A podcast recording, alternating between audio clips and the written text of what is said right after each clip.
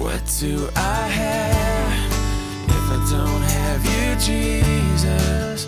What in this life could mean anymore? You are my rock, you are my glory, you are the lifter of my head. Hi, and welcome to the Rocks Podcast. The Gospel according to Matthew was written by a former tax collector who was transformed by the power of Christ. Instead of keeping records for Rome, now he would keep records for God, carefully recording all that Jesus said and did. Matthew references more than 60 Old Testament prophecies, proving Jesus is indeed the promised Messiah. Jesus really is who he claimed to be, our Savior and soon returning King. Now let's join Pastor Ross with our verse by verse study through the Gospel of Matthew. Good morning, flock at the rock. It's good to gather together in the wonderful name of Jesus this morning. This morning, we are taking a look at two desperate blind men who will encounter the Son of God and be blind no more. They'll be singing that familiar verse from Amazing Grace I once was blind, but now I see, a song that we all sing too because of God's wonderful love, grace, and mercy toward us. This morning, we are headed to Psalm 146 for this morning's call to worship talks about all the wonderful blessings of God available to those who believe. And uh, we are going to read that psalm together, just a few verses of it in unison, uh, starting at verse six. It's projected there on the screen. Reading together He is the maker of heaven and earth, the sea and everything in them. He remains faithful forever.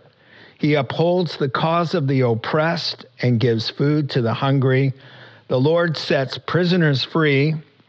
The Lord gives sight to the blind. The Lord lifts up those who are bowed down.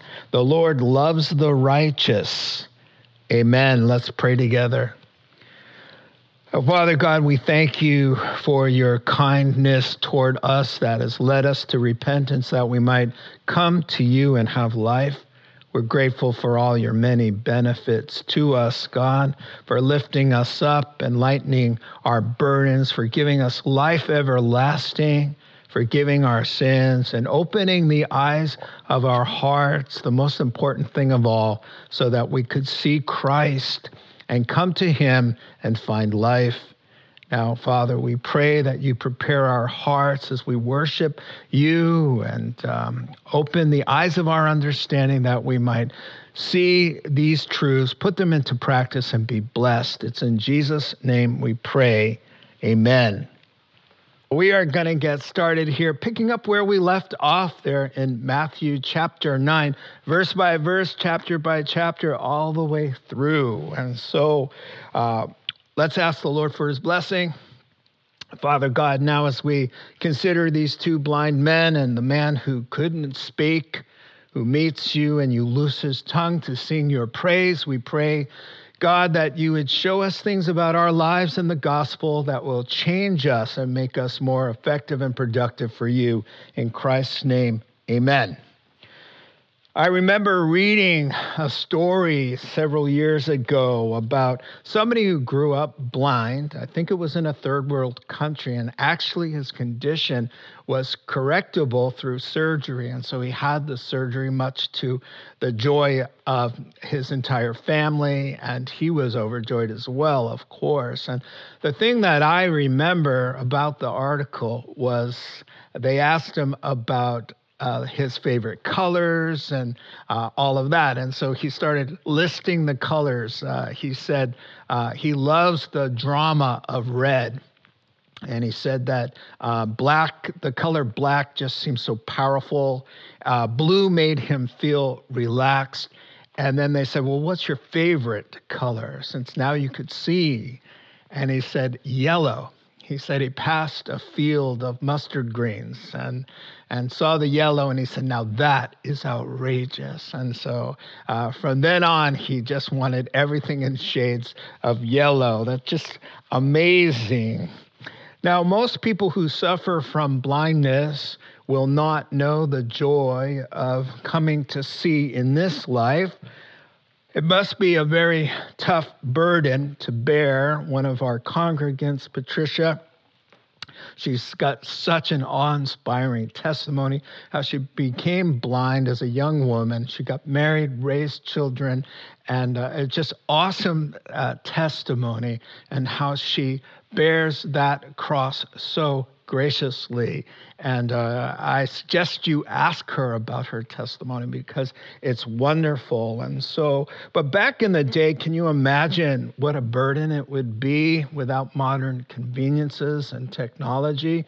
or, or social uh, welfare that steps in with Braille and all kinds of assistance. It, it must have been so hard back in the day uh, not being able to see. But there was something even more uh, horrific uh, than being born blind or not being able to see. And of course, that would be spiritual blindness with its eternal ramifications. And we're going to be talking about that this morning. After healing a blind man in a different uh, story, uh, Jesus says, You know, I came into this world bringing judgment to give sight to the blind and to show those who think that they see that they're actually blind themselves. And so this morning we're going to talk about such things as we get underway here in Matthew chapter 9, picking up where we left off. I once was blind, but now I see.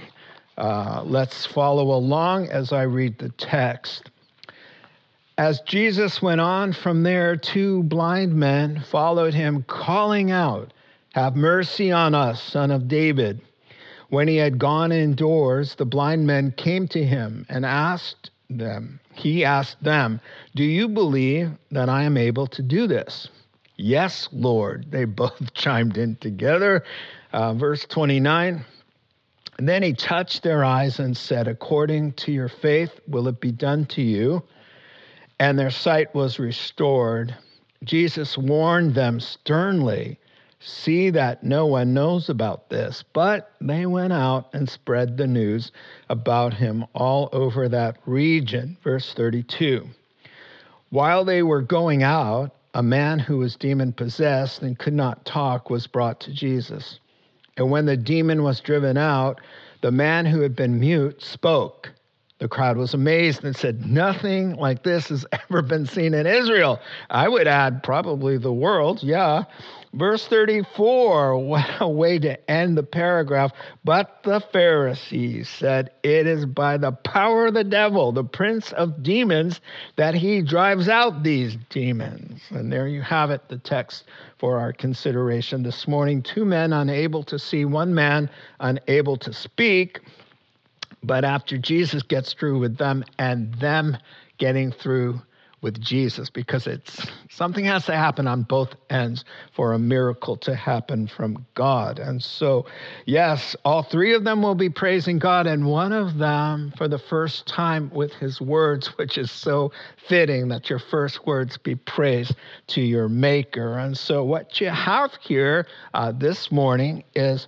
Uh, Matthew is writing with a view toward his Jewish audience, showing that Jesus is truly the Messiah, fulfilling the prophecies of old. As I tell you many times, there are 300 of them, but one uh, particular one from Isaiah mentions both Jesus healing the blind and opening deaf ears and letting mute tongues speak. And so I think I have that for you. I'll show it to you here Isaiah 35, uh, verses uh, 5 and 6. Speaking of the Messiah to come 700 years earlier, then will the eyes of the blind be open and the ears of the deaf unstopped.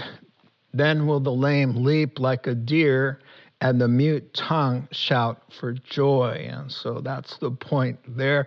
So we can go back to our text. The, the point of this is that uh, the Messiah has come and he has fulfilled these very words. So nobody in the Jewish audience really had an excuse not to believe in Jesus with these kinds of miraculous healings here. Um, and the Bible does say in Romans chapter 1 really nobody has excuse not to believe in God. There's too much evidence in creation itself. And so let's begin with uh, the first paragraph with our two sets of blind eyes, verses 27 through 31. We'll isolate that for you on the screen.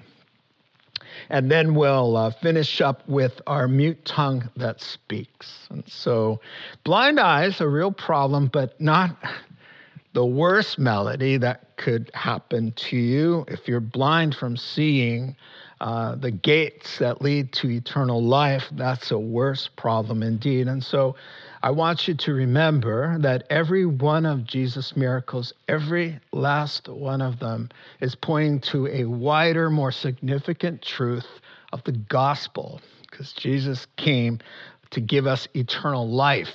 That's the point.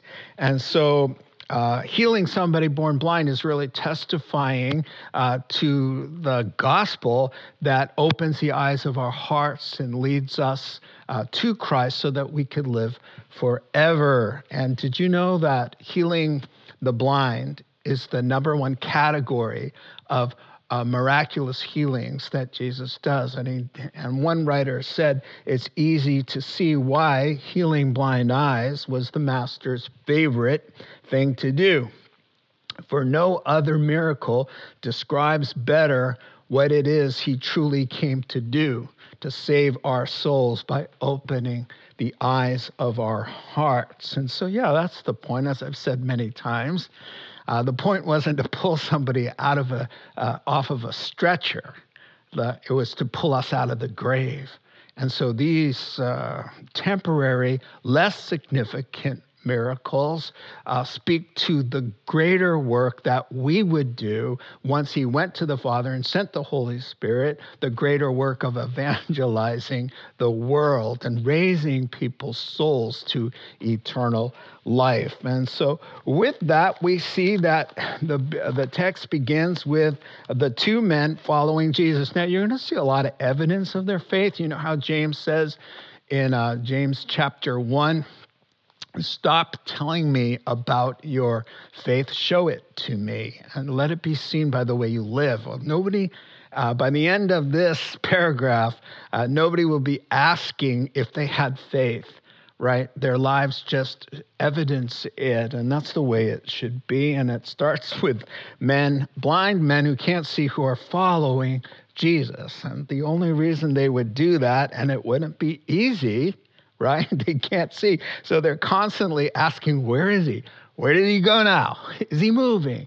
Uh, you know, because they can't see. And so they're stumbling and bumbling around. They're never without a hand to lead them or a shoulder to guide them. They do their best and they're calling out.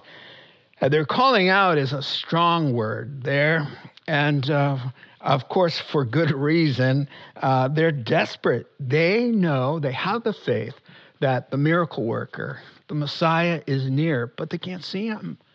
And so, of course, they're calling out with a verb that means the, the ugly croaking of a raven, the cawing of a crow, that annoying kind of a guttural cry uh, that is kind of annoying because uh, in, Ma- in Mark chapter 10, do you recall another blind man who was crying out in desperation, same word, and blind Bartimaeus, and he's cackling and, and, and cawing out, you know, and the crowd is so annoyed, they tell him, Stop it be quiet until Jesus says, Hey, call him to me. This is the, the sense here. The word actually means to croak, to call out, but to croak, much like that raven, you know? And so, you know, humiliation is a small price to pay uh, when your life's on the line, right? So modesty goes out the window. You're you're you're sinking in quicksand.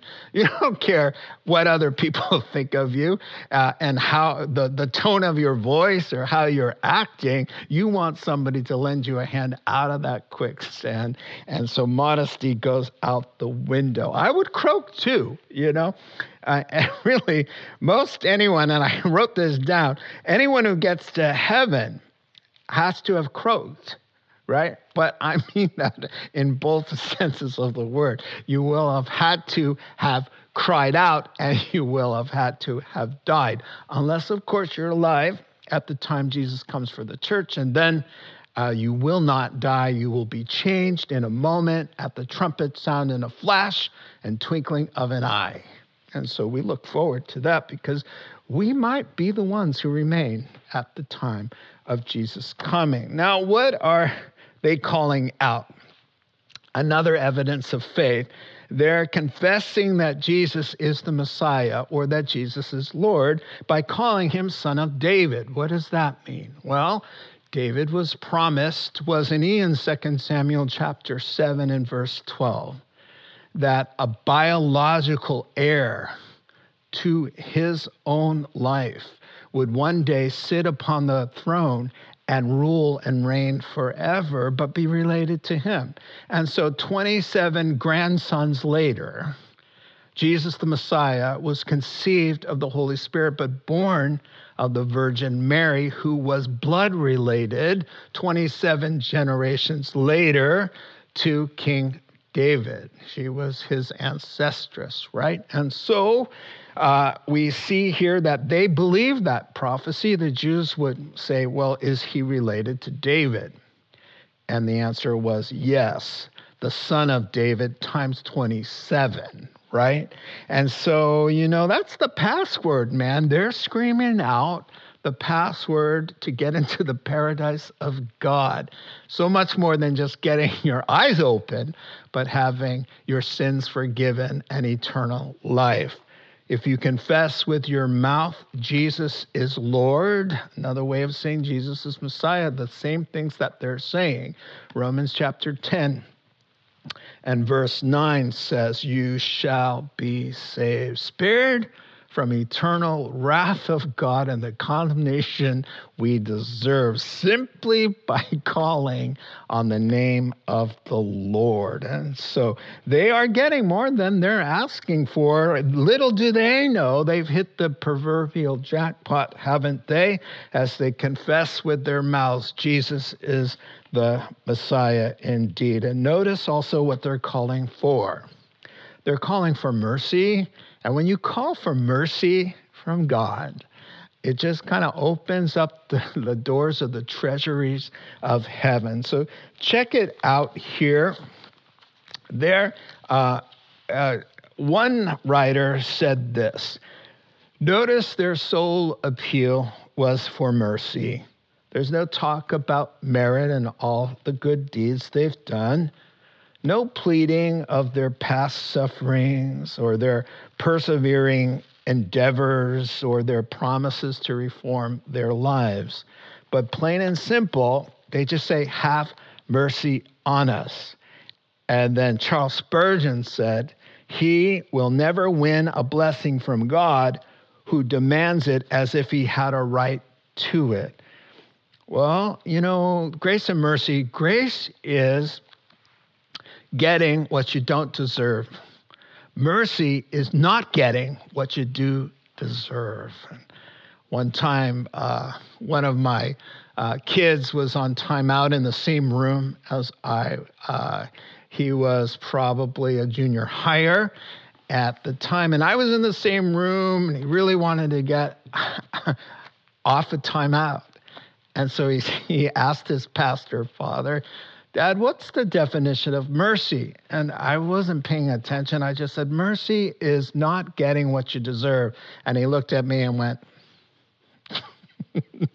you know that just uh, just spoke volumes, and I think I just gave him an extra hour. No, I, probably let him off for being so witty. Anyway, uh, yes, mercy's so important because God resists the proud, but He gives grace to the humble, and all they're asking for is mercy. Give us what we don't deserve. It wasn't my right to be born with two good working eyes. I don't even deserve that. But I'm asking that you would have mercy, and uh, they hit that proverbial jackpot, as I like to say. So they know they're beggars, you know? They know that they have nothing to commend themselves to God about, and which is a picture of the entire human race as sinners. That Jesus says, You may think that you've got it all together. He says this in, I think it's Revelation chapter 3 that you guys have it all together. You think, oh, I'm wealthy. I, I don't need anything. Um, I, I've got it all. And he says, but actually, from heaven's point of view, without the covering and the grace and the mercy of God, he says, you're actually poor, wretched, blind and without clothes, shameful or naked. And so, but coming to God for mercy, then we get everything we need. And these guys are going to get what they're asking for. One little side note is another way they evidence their faith is by croaking out that um, confession that Jesus is the Messiah. Because in John chapter 9, we find out that the authorities, the religious authorities, had already put out a mandate. If you confessed that Jesus was Messiah, you'd be excommunicated from the synagogue. Oh, that's a big deal. You can just go across town and find yourself another church back in the day. That was your community. No one would buy or sell uh, with you if you were excommunicated. You would be shunned. Your life would be over. And so the fear of God fell on them, as it were, uh, where, with the leaders saying, uh, you better not make public that you think he's the one. By the way, Messiah and Christ, Christ, the Greek form of the Hebrew Messiah, it means the one. He's the one. He's the one that way of salvation. He's God's chosen one, right? And so if you did that, it came with a cost. But you know, when you've got real faith, you don't care. That's what real faith does. It picks up its cross and follows. Remember, I told you about the Jewish young man, I think he was 20. He came to me and he said, I'm convinced I'm a secret believer. I'm a secret Christian. And I said, Bro, there's no such thing. And he said, Listen, if I tell anybody in my Jewish family, oh, I'd be considered a traitor. Everybody would turn their backs on me. It would be terrible. And I said, Well, well, you're not a real believer. You don't have genuine faith until you're able to confess Jesus as Lord, lay the cards out on the table, let the chips fall where they may. You pick up your cross. That's what faith does. We pick up our cross and we follow. And so they get into the house. One writer said that's where faith will get you into the house of God and before the presence of the Most High. That's why, I mean, people are saying, how did these two blind beggars get into the house? It might have been Jesus' house, might have been whatever house. They're in the presence of the one who spoke and the universe leapt into existence. Colossians chapter 1, verse 15. He made, by him all things were made. And these two blind, nobody beggars are standing before the one who can make a star by speaking. They're in a good place. Because why? They're seeking with faith. Faith brings you, ushers you in to the presence of God. And so here, Jesus speaks first, and do you notice that neither of them mention the word blind or wanting to be healed? They, it's the elephant in the room. Everybody knows what, what's going on. And so Jesus speaks first, and he says, Do you believe that I can do this? In other words, he's testing them. He's prodding, poking around. Are you just a crisis Christian is just saying whatever it takes? You know, or do you believe that I really have the power of God, that I am the Messiah? With the ability uh, to do the miraculous. And they both chime in, Yes, Lord. And that's the other key passcode, is it not? You are the Lord, and all things are possible for you. David Guzik, uh, a friend of mine, a pastor down in Southern California, he wrote, Faith does not guarantee we get a yes for everything we're asking for, yet there are undoubtedly multitudes that have not because they do not ask in faith. Along these lines, my favorite, uh, Charles Spurgeon says, uh, he touched them with his hand, and they must also touch him with their faith. Yes, Hebrews chapter 11, verse 6. Without faith, it's impossible to please God. You got to believe. That's the foundation stone. And so, verse 29, he touches their eyes and he says, Since you believe I can, here you go. And they get what they're requesting. Now, people get mixed up here a little bit. We see a kind of uh, out of balanced approach to uh, what Jesus was saying here. The statements regarding faith, kind of a sticking point for some. And so they mistakenly think that you have a request, you have faith that you're going to get the thing. And you've got to really believe that you're going to get that thing, and then you'll get that thing. When it's misplaced.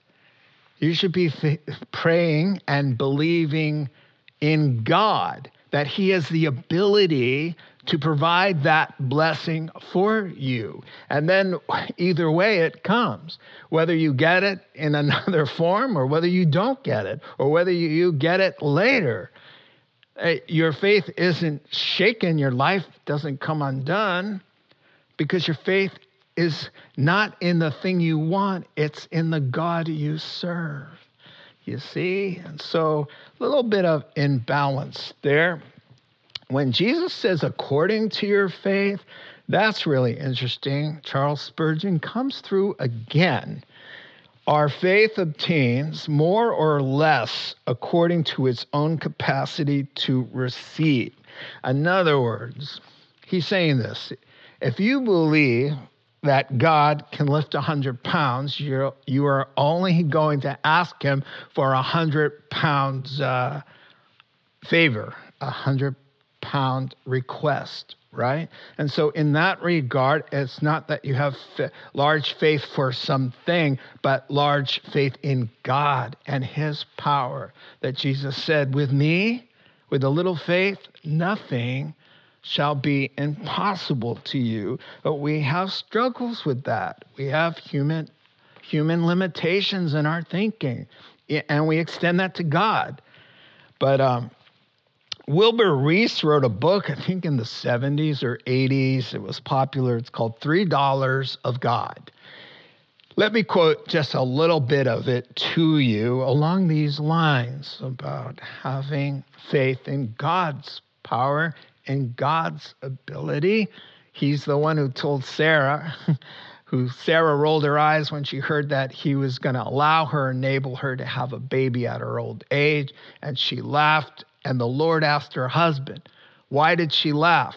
I'm the Lord. Is there anything too difficult for me? That's the point of the faith. It's not in the thing, it's in the God who is able provide the things, right? And so back to $3 of God, please. He wrote, I would like to buy $3 worth of God. Not enough to explode my soul or disturb my peace, but just enough to equal a cup of warm milk or a snooze in the sunshine. I don't want enough of God to make me love my enemies or go the extra mile or turn the other cheek. I want happiness, not holiness. I want warmth of the womb, not a new birth. I want a pound of the eternal in a paper sack. I would like to buy $3 worth of God, please. oh, ouch. I know. I mean, how big is your God? When I think of God and how big He is, I really do always go back to uh, making the universe by speaking. You know, once you're past Genesis 1 1, in the beginning, God created the heavens and the earth, the heavens, the solar systems out there, the galaxies. By speaking, everything's downhill from there. He can do anything. So uh, a big fish swallowing Jonah for a couple days, no problem. The sun going backwards or forwards or upside down, whatever. All of it, once you get past Genesis 1 1, we're good. And so they have enough faith, that pinch that they needed to move mountains, and the mountain of blindness has been removed. And they're seeing skies of blue and red roses too.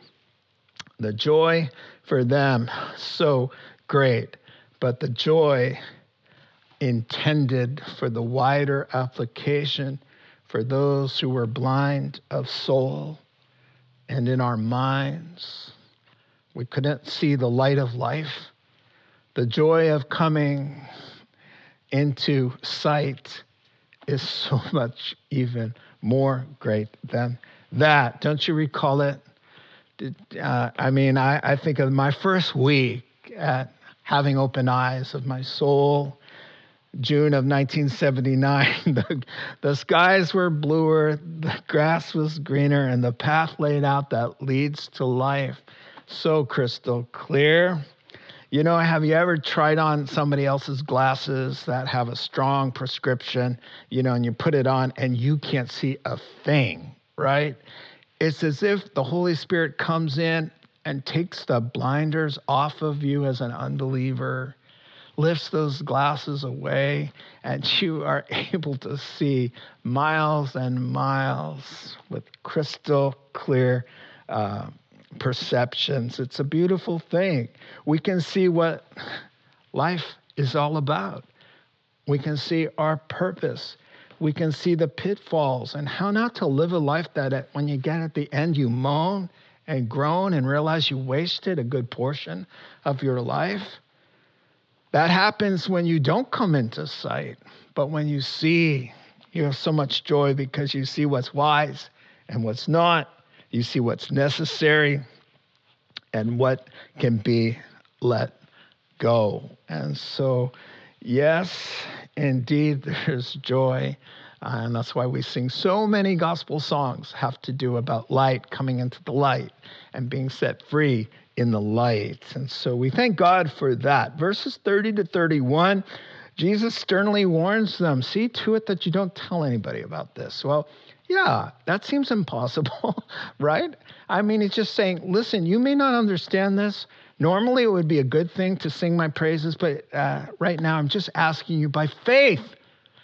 Just do what I'm asking you to do because I don't, I can't go to the cross. We can't stir up trouble before it's time. And if too many people come around, it hinders my ability to work. In Mark chapter 1, the leper disregards Jesus' request. And Mark says, because they did that, Jesus was hindered in the amount of people he could minister to. So these two guys with faith, they, they didn't have as much faith as we might have thought because they didn't have enough faith to just trust that when Jesus says, who could open their eyes, says, hey, it sounds crazy, but I want you to be quiet about this, at least for a while. That even asking you to do something that doesn't make any sense would be a good thing. And to do a good thing, when Jesus says refrain from it, is to do a bad thing. We're gonna, we read less. There are less miracles available for us to read in the Bible because they disregarded what Jesus uh, ask them to do. I don't know. I think that we baffle God sometimes. You would think after being blind all their lives, and then suddenly with Jesus' word, boom, they see, they would be like, hey, anything you ever asked us for the rest of our lives, we're indebted to you. But no, no, no. They just go and do their own thing. Kind of reminds me of a lot of us We get what we need. And one writer put it this way God has done so much for us, we mind him so little. Let's finish up with our mute man who's talking up a storm now because he encountered God's only begotten Son. He couldn't speak and he was tormented by an evil being. Let's go to verses 32 through 34, please. So I'll paraphrase. You have it before you. Jesus, now with his disciples and these two guys, they're leaving the house, and the two men are doing cartwheels and yelling at the top of their lungs how outrageous yellow is. and uh, up comes some guys hauling in a demon possessed man who cannot speak. Jesus casts out the demon. Suddenly, the man speaks for the first time. The crowd is astonished and says, Nobody has ever seen anything like this, ever. And then, but the religious guys, they have an answer. They say, you know how he's doing this? He's doing this by the power of the devil. Let's talk about that. That is, uh, those are very sad, sad people. And now the tongue was, uh, that was bound, is now loosed. And what a story that tongue could tell years. Man, he's not been able to say a thing. And now he is. And boy, you know, I don't know about his wife, how she's going to feel because she's going to get an earful, isn't she? Now, it turns out that the cat didn't have his tongue. It was something more scary and more malevolent than a cat. Jesus outs the cause of his condition and that it's a devil, you know, a demon, one of the devil's henchmen. You know, a third of the spiritual beings called angels, a third of them fell and became what we call demons. And since they're spirit beings, they can possess. And so here we see uh, the demon has made this man mute. Uh, the word in the Greek can mean mute or deaf because they're uh, associated, as we know. Uh, but here, really, he's more mute than deaf because uh, when Jesus touches him, it doesn't say that uh, eh, that he heard it says that he spoke. And so the tongue is is what's being uh, focused in upon. And so here's a quote about some balance here. While ultimately every last malady of mankind can be traced back to the devil, the fall, or to sin, when it entered the world, there's plenty of misery out there in this world that has nothing to do with the devil. And so obviously there's demonic activity in the world, right? Uh, but sometimes we give demons and the devil more credit than they deserve. And so you remember a hundred years ago when uh, Laugh-In was a popular TV show, and there was a, a guy on there who was always making a joke about the devil maybe do it, right? And yeah, no, we don't need his help much. We can take care of sinning uh, quite on our own. And yeah, my dad, my dad was a little imbalanced. Uh, God bless him. He's in heaven now, so he's blessed. Uh, but he used to always, for everything, everything that went wrong, it's a demon. You know, the car wouldn't start, it's the devil. You know, he got a flat tire once, and he goes, you know, I think every time I go by this one street, he goes, I think the demons hang out there because I always have a problem right about there. I said, Dad, I don't think so. But um, yeah, uh, one writer said this Jesus' death and resurrection, his ascension, the giving of the Holy Spirit in the new age, the New Testament, really dealt a severe blow to the unseen realm of these kinds of spirit creatures. And so that they seem to have been mitigated as the way that they possess and the way that they do damage. They're still around, of course. The Bible says in First Peter chapter 5 and verse 8 that beware, be on your guard, for the devil prowls about like a roaring lion. And he does that through his legion of um, helpers, if you want to call them that. And so, yeah, so Um, our bodies were broken in the fall, and quite naturally will manifest that brokenness a thousand different ways without the help of a malevolent spirit. Uh, so, the way bigger problem is not that he had a tongue that wasn't working. It was that he was possessed by one of these demons. And so Jesus makes quick business of him, doesn't he? Just no, maybe a glance, no fuss, no commotion, maybe bye bye, you know, get out, gone, end of story, right? But it's the beginning of this man's story. And all of a sudden, everybody who knows him knows he can't speak. Suddenly, he's speaking, and everybody wants to know what they leave out in these verses. What did he say? What was his first word? And I'll tell you what it is. I kind of know. I bet I'm right. We'll check it out. We'll ask him and we'll see. Didn't he? The first thing come out of his mouth was, Thank you. I'm crying. Unbelievable. Stuff just uh, will touch your heart when you don't even know it, you know? I mean, who doesn't relate to the moment where you could, instead of be speaking in profane ways or gossiping or lying with your tongue, suddenly you're praising the one who made you, the one who decided what color your eyes would be, where you would live, how long you would live, what you would be doing with your God given life? Yeah, it's moving. Be able to see what's really true and real, be able to express yourself uh, the way God intended it to happen. And so, yeah, with just a word, blink a, a bat of an eyelash, boom, the devil goes running like a scared little girl. No offense to little girls who get scared, because big guys get scared too. Whatever, moving on.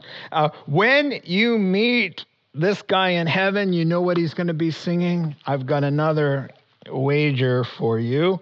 His favorite hymn is going to be, Oh, for a thousand tongues to sing my great Redeemer's praise, the glories of my God and King, the triumphs of his grace. You know, the hymn writer there, John Wesley, in 1780, he had a bout of pneumonia, something like that. Every breath hurt him. He couldn't praise God without pain.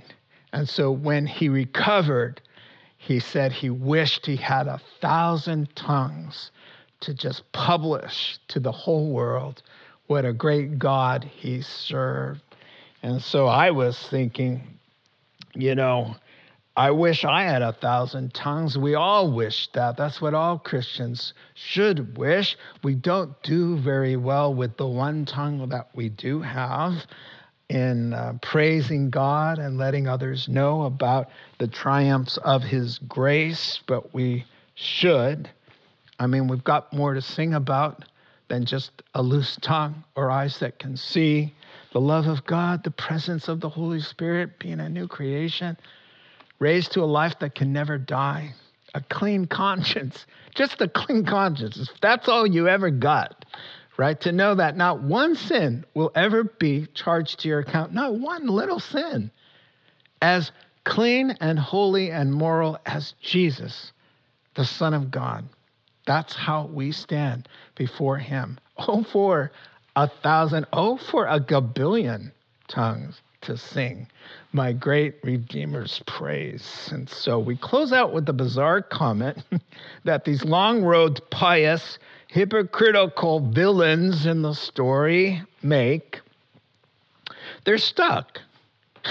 Everybody knows the guy can, can't speak a word all his life, perhaps, right? Or these two guys, uh, you, you know, some of them were born without eyes. And now they're seeing. They the Pharisees are stuck. They're opposing him. They're saying he's, uh, he's illegitimate. He's not the Messiah. But uh, what do they say? There's power, there's transformation, there's evidence right in front of people. And so they look and they say, Well, what do you think, guys? They're stuck. You know what? You can argue theology. You can say, How can there be? He's claiming to be God, but, you know, hero Israel, the Lord is one. So how does that work? You can argue that Or you can argue his claims. He says, I'm the light of the world. If anybody follows me, he'll never walk in darkness. You can argue and say, How's that possible?